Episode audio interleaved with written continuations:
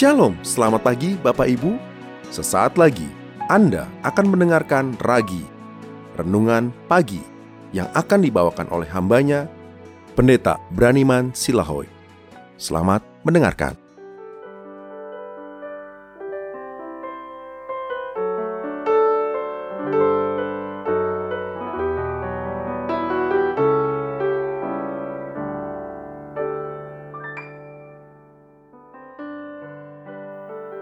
Shalom, selamat pagi Bapak Ibu Saudara.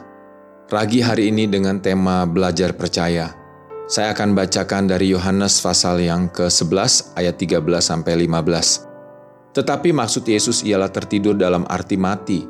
Sedangkan sangka mereka Yesus berkata tentang tertidur dalam arti biasa. Karena itu Yesus berkata dengan terus terang Lazarus sudah mati. Tetapi syukurlah aku tidak hadir pada waktu itu Sebab demikian lebih baik bagimu supaya kamu dapat belajar percaya. Marilah kita pergi sekarang kepadanya. Saudara, Tuhan Yesus mendengar kabar bahwa Lazarus kritis.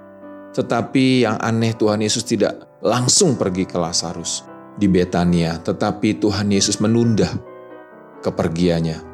Setelah beberapa waktu, Tuhan Yesus mengajak murid-muridnya, "Mari kita pergi ke Betania, ke tempat Lazarus."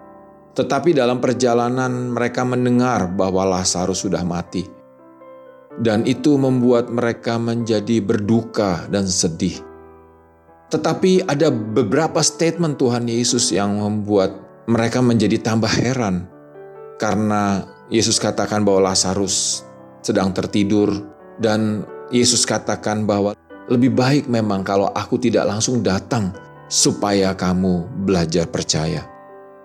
Tuhan Yesus menunda kedatangannya supaya murid-murid belajar percaya. Saudara, terkadang Tuhan bisa jadi menunda apa yang ingin Dia kerjakan dalam hidup kita, supaya kita belajar percaya. Oleh sebab itu, jangan pernah menjadi putus asa dan menjadi takut. Saudara, momen di mana kita mengalami kondisi yang tidak nyaman, yang tidak kita inginkan, sebenarnya adalah sebuah kesempatan untuk kita belajar percaya.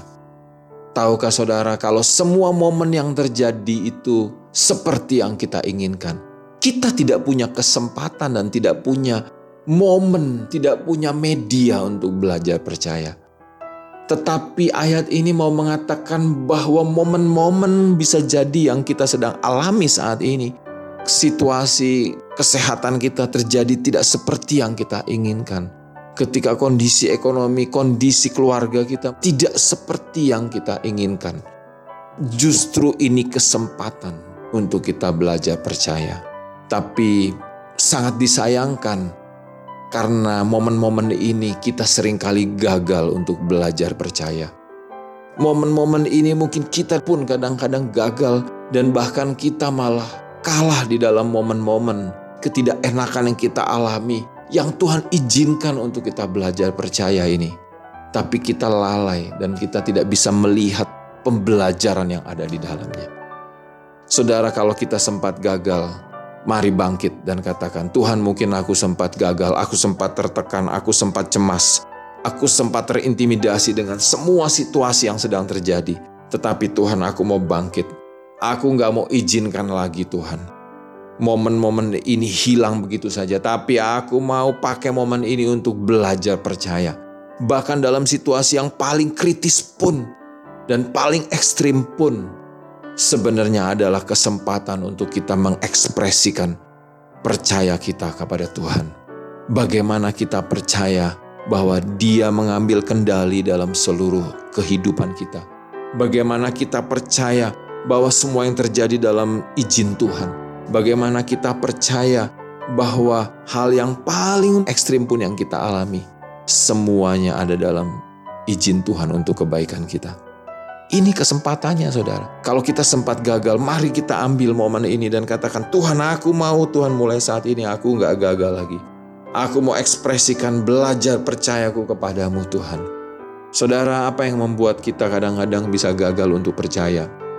Firman Tuhan di Amsal 3 ayat 5 katakan, Percayalah kepada Tuhan dengan segenap hatimu, dan janganlah bersandar kepada pengertianmu sendiri. Saudara, kadang-kadang yang membuat kita gagal untuk percaya adalah logika, pengertian, pikiran, analisa kita sendiri. Kita coba menganalisa, bahkan kadang-kadang analisa kita lebih ahli daripada dokter, lebih ahli dari expert. Kita coba menganalisa, memikirkan apa yang akan terjadi dan kita berpikir bahwa wah kondisiku kritis. Padahal kadang-kadang apa yang kita pikirkan itu hanya pikiran kita, saudara. Dan pikiran kita pun bisa banyak salah.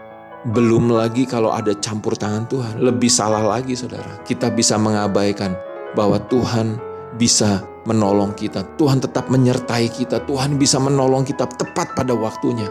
Mungkin saat ini kita nggak melihat, tetapi Tuhan tetap bersama kita dan dia bisa menyelesaikan masalah kita tepat pada waktunya. Tetapi dia mau kadang mengizinkan penundaan supaya kita tetap belajar percaya kepadanya. Saudara, logika kita, pikiran kita sendiri kadang menghalangi kuasa Tuhan bekerja. Oleh sebab itu, saudara, bagaimana kita bisa mengizinkan logika kebenaran firman menguasai kita? Tidak ada cara lain kecuali kita punya waktu untuk kita menyembah Dia, bersekutu, bertemu dengan Tuhan. Dan ketika kita bertemu dengan Tuhan, saya percaya, saudara, kedahsyatan firman-Nya itu sanggup untuk memerdekakan kita dari semua cengkeraman, ketakutan, kecemasan yang menghimpit hidup kita. Saudara, ada satu ayat lagi yang terakhir, sebab itu janganlah kamu khawatir akan hari besok karena hari besok mempunyai kesusahannya sendiri.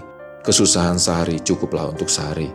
Kenapa kita cemas dan takut? Karena kadang-kadang kita ambil kesusahan besok untuk hari ini. Saudara, belajar percaya bahwa Tuhan tetap bersama kita. Dia bisa melakukan banyak perkara dalam kehidupan kita. Belajar percaya itulah yang Tuhan inginkan dalam hidup kita. Selamat belajar percaya saudara. Tuhan memberkati. Sola Gracia. Terima kasih. Anda baru saja mendengarkan Ragi, Renungan Pagi, Persembahan, Gereja Suara Kebenaran Injil Making Life Better Balikpapan. Tuhan Yesus memberkati.